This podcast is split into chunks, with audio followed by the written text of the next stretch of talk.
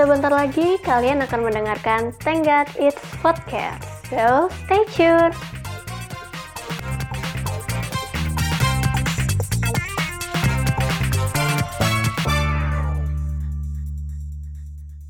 Halo semuanya, ketemu lagi sama Nindi di hari Jumat tanggal 4 Mei 2018.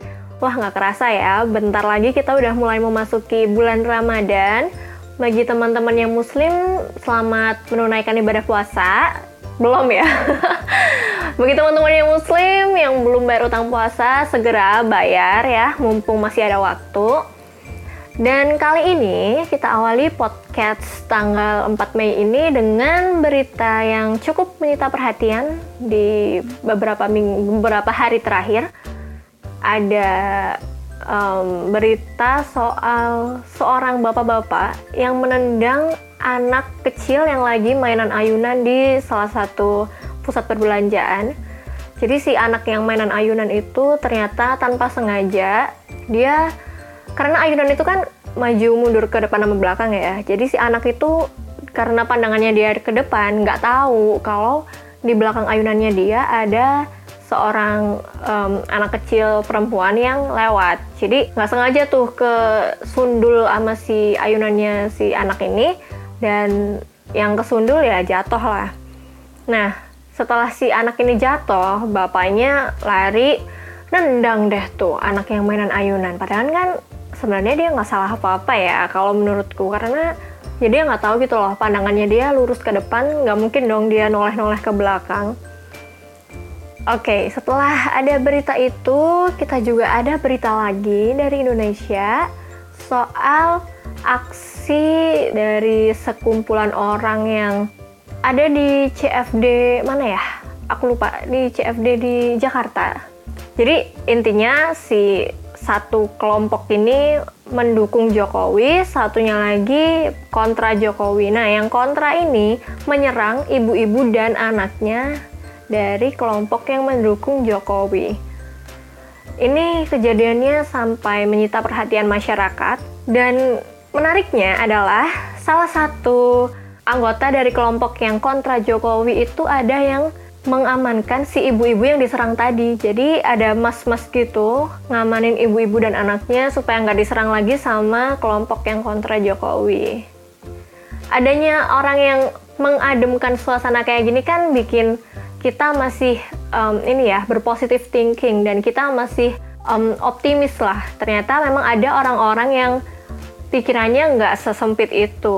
Jadi ya aku harap dengan adanya dua berita seperti ini yang penuh dengan kekerasan, aku harap tuh Indonesia ke depannya ayolah kita guyup rukun, kita damai-damai aja. Kita selesaikan semua permasalahan dengan kepala dingin dan jangan terlalu sensitif kita bisa mulai berkaca dari diri sendiri. Sebenarnya apa sih yang salah dari diri kita sebelum kita menyalahkan orang lain? Kayak gitu. Nah, kali ini aku mau ngebahas soal salah satu um, istilah yang banyak dipakai oleh teman-teman kita di luar sana. Mungkin kamu juga pernah pakai istilah ini. Biasanya kalau kita ngelihat adanya keributan kayak gitu ya, terus di sosial media banyak komentar, ada satu komentar yang nyelip biasanya nih kalau ngelihat keributan. Komentarnya adalah kurang piknik ya. Kayak gitu. Pernah nggak sih dengar apa baca komentar kayak gitu? Ada orang ribut terus dikatain kurang piknik. Ada orang marah-marah katanya kurang piknik. Apa-apa katanya kurang piknik. Pokoknya ibarat kata nih orang-orang yang temperamennya tinggi itu kurang piknik menurut netizen Indonesia. Tapi apakah benar temperamen tinggi itu menggambarkan bahwa kita ini membutuhkan refreshing, butuh piknik, butuh apa sih vitamin C? Benar nggak sih kayak gitu? Kali ini Nindi mau bahas itu berdasarkan satu buku yang sangat-sangat menginspirasi aku. Buku ini bisa dikatakan salah satu buku yang mengubah pandangan hidupku. Cile. Jadi buku ini adalah um, sebuah kumpulan catatan perjalanan 30 orang mahasiswa di kelasnya Bapak Renald Kasali. Mungkin kalian sudah pernah dengar soal Pak Renald ini. Beliau adalah salah seorang profesor di Universitas Indonesia dan founder dari Rumah Perubahan. Bapak Renald ini, beliau mengajar kelas pemintal pemasaran internasional di FEB UI. Kalau nggak salah, waktu itu beliau mengajar di semester 4 dan ketika pertama kali masuk di kelas pemintal itu, hari pertama masuk beliau mulai uh, mengingatkan mahasiswanya untuk segera bikin paspor. Kenapa? Kenapa harus bikin paspor? Karena paspor ini nanti akan menjadi salah satu tugas yang harus diselesaikan mahasiswanya. Hmm, menarik kan? Oke, jadi cerita 30 orang mahasiswa ini dibukukan ke dalam satu buku, dua buku, sebenarnya dua buku, jadi buku ini terpisah menjadi dua jilid, dan buku tersebut berjudul 30 paspor di kelas sang profesor. Teman-teman mungkin sudah ada yang pernah baca, karena ini bukunya juga bukan buku baru, disusun oleh J.S. Hairen. Jadi gini, karena buku ini dibagi menjadi dua jilid, di dalam satu buku kurang lebih ada 15 atau 16 orang yang bercerita mengenai perjalanan mereka mulai dari gimana bikin paspor sendiri, gimana cara ngurus dokumen-dokumen untuk keluar negeri sendiri, dan masih banyak yang lainnya.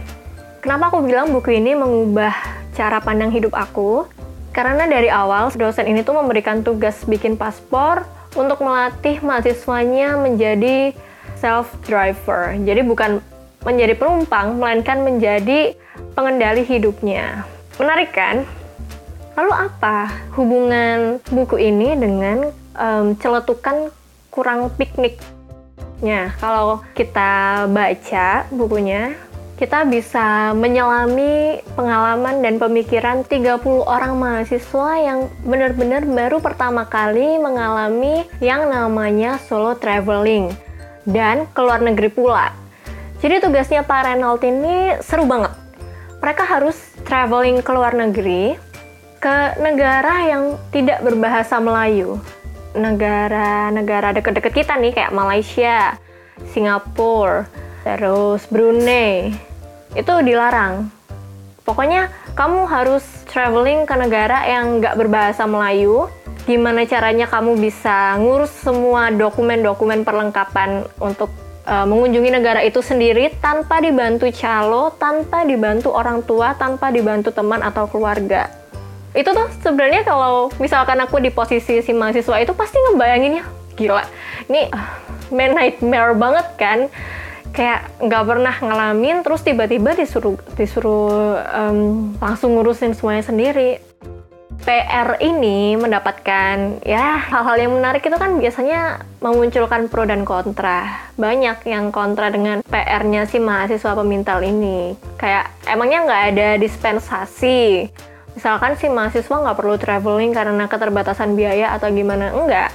Jadi Pak Reynolds dengan tegasnya mengatakan ya kamu harus mencari cara gimana caranya untuk mendapatkan uang saku itu entah dengan um, berjualan atau entah dengan mencari sponsor terserah. Yang penting nggak harus maksudnya si Parenalt ini nggak mengharuskan mahasiswa itu untuk pergi ke negara-negara yang elit lah istilahnya dalam tanda kutip. Ada beberapa mahasiswa yang bahkan ke Bangladesh ada yang ke Nepal ada yang ke macam-macam banget Oke, okay, balik lagi ke korelasi antara kurang piknik dan tra solo traveling.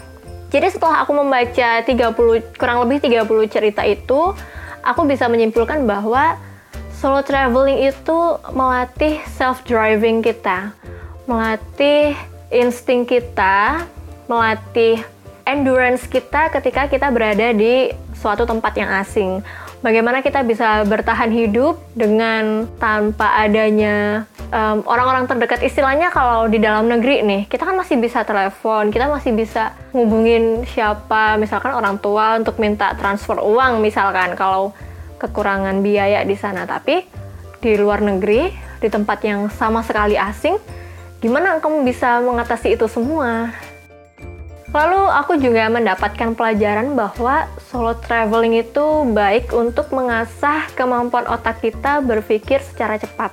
Gimana kita bisa mengambil keputusan yang baik bagi diri kita sendiri secara cepat. Dari dua buku yang aku baca itu, aku juga bisa belajar bahwa traveling itu membuka wawasan banget. Ini kalau kata siapa sih? Ada salah satu kutipan yang sangat aku suka. Katanya orang yang belum merasakan traveling itu hanya kayak hanya baca satu halaman buku. Aku lupa itu quotes dari siapa. Itu aku setuju sekali. Dan akhirnya kenapa bisa sampai muncul um, pemikiran bahwa orang-orang yang doyan marah-marah, orang-orang yang gampang emosian itu berarti kurang piknik. Ya karena ketika kita piknik atau kita traveling, itu kita merasakan kesenangan. Kita merasakan um, wawasan kita terbuka kita merasakan bahwa kita mengalami kehidupan yang baru, pengalaman baru yang belum kita dapatkan sebelumnya. Jadi korelasinya di situ. Tapi bukan berarti orang yang marah-marah itu orang yang suka marah-marah itu orang mereka yang kurang piknik belum tentu. Ada juga yang piknik udah tapi masih marah-marah aja ya. Mungkin lagi banyak pikiran, mungkin lagi beban hidupnya lagi banyak, kita nggak pernah tahu kan. Jadi mending nggak usah ngejudge, nggak usah nuduh kalau orang yang suka marah-marah itu kurang piknik. Mendingan kita uh, refleksi ke diri kita sendiri aja. Apakah kita benar-benar butuh piknik? Apakah kita perlu memperluas wawasan dengan piknik? Apakah kurang piknik itu bikin panik? Kita refleksikan ke diri kita sendiri. Karena kalau aku nih, um, piknik bagiku itu nggak melulu harus traveling. Aku bisa piknik dengan baca buku, aku bisa piknik dengan nonton film, aku juga bisa piknik dengan mendengarkan musik. Jadi kita definisikan sendiri piknik seperti apakah yang benar-benar kita butuhkan. Jadi kalau misalkan kita ketemu orang yang um, kita kurang piknik, jangan dimarahin dulu. Mungkin dia benar karena ya itu tadi. Traveling itu sangat membuka wawasan karena kita mengalami hal-hal yang belum kita alami sebelumnya. Kita mendapatkan pengetahuan baru kita mendapatkan pelajaran hidup baru dengan traveling. Bahkan piknik yang nggak traveling kayak baca buku atau nonton film itu kita juga mendapatkan um, pelajaran hidup baru loh. Kayak misalkan kita baca buku non fiksi nih baca buku self help kita jadi tahu pemikiran orang lain si penulis buku itu seperti apa yang mungkin bisa membantu kita di kehidupan berikutnya. Alah kehidupan berikutnya di um, pelajaran hidup selanjutnya misalkan. Atau ketika kita membaca buku fiksi kayak novel, atau komik, kita jadi tahu um, imajinasi orang lain itu seperti apa. Kita jadi punya bayangan dan bisa berfantasi, bisa apa ya, melatih otak kita untuk menciptakan dunianya sendiri. Itu kan udah menjadi sebuah rekreasi tersendiri untuk kita, ya nggak sih? Ya, kalau misalkan kurang piknik bikin panik, mungkin iya sih. Maka dari itu, perbanyaklah piknik. Aku nggak bilang harus traveling ya, perbanyaklah piknik karena kalau aku bilang perbanyaklah traveling nanti aku dihujat netizen. Katanya emang kamu yang bayarin tiket pesawat sama hotel? Ntar dikatain lagi emangnya kamu yang ngizinin cuti dari tempat kerja? Aduh ribet nih kalau udah musuh netizen Indonesia. Jadi aku bilang aja perbanyaklah piknik supaya kamu terhindar dari yang namanya kepanikan utamanya di media sosial di zaman di mana orang-orang itu mudah sekali tersulut api kebencian.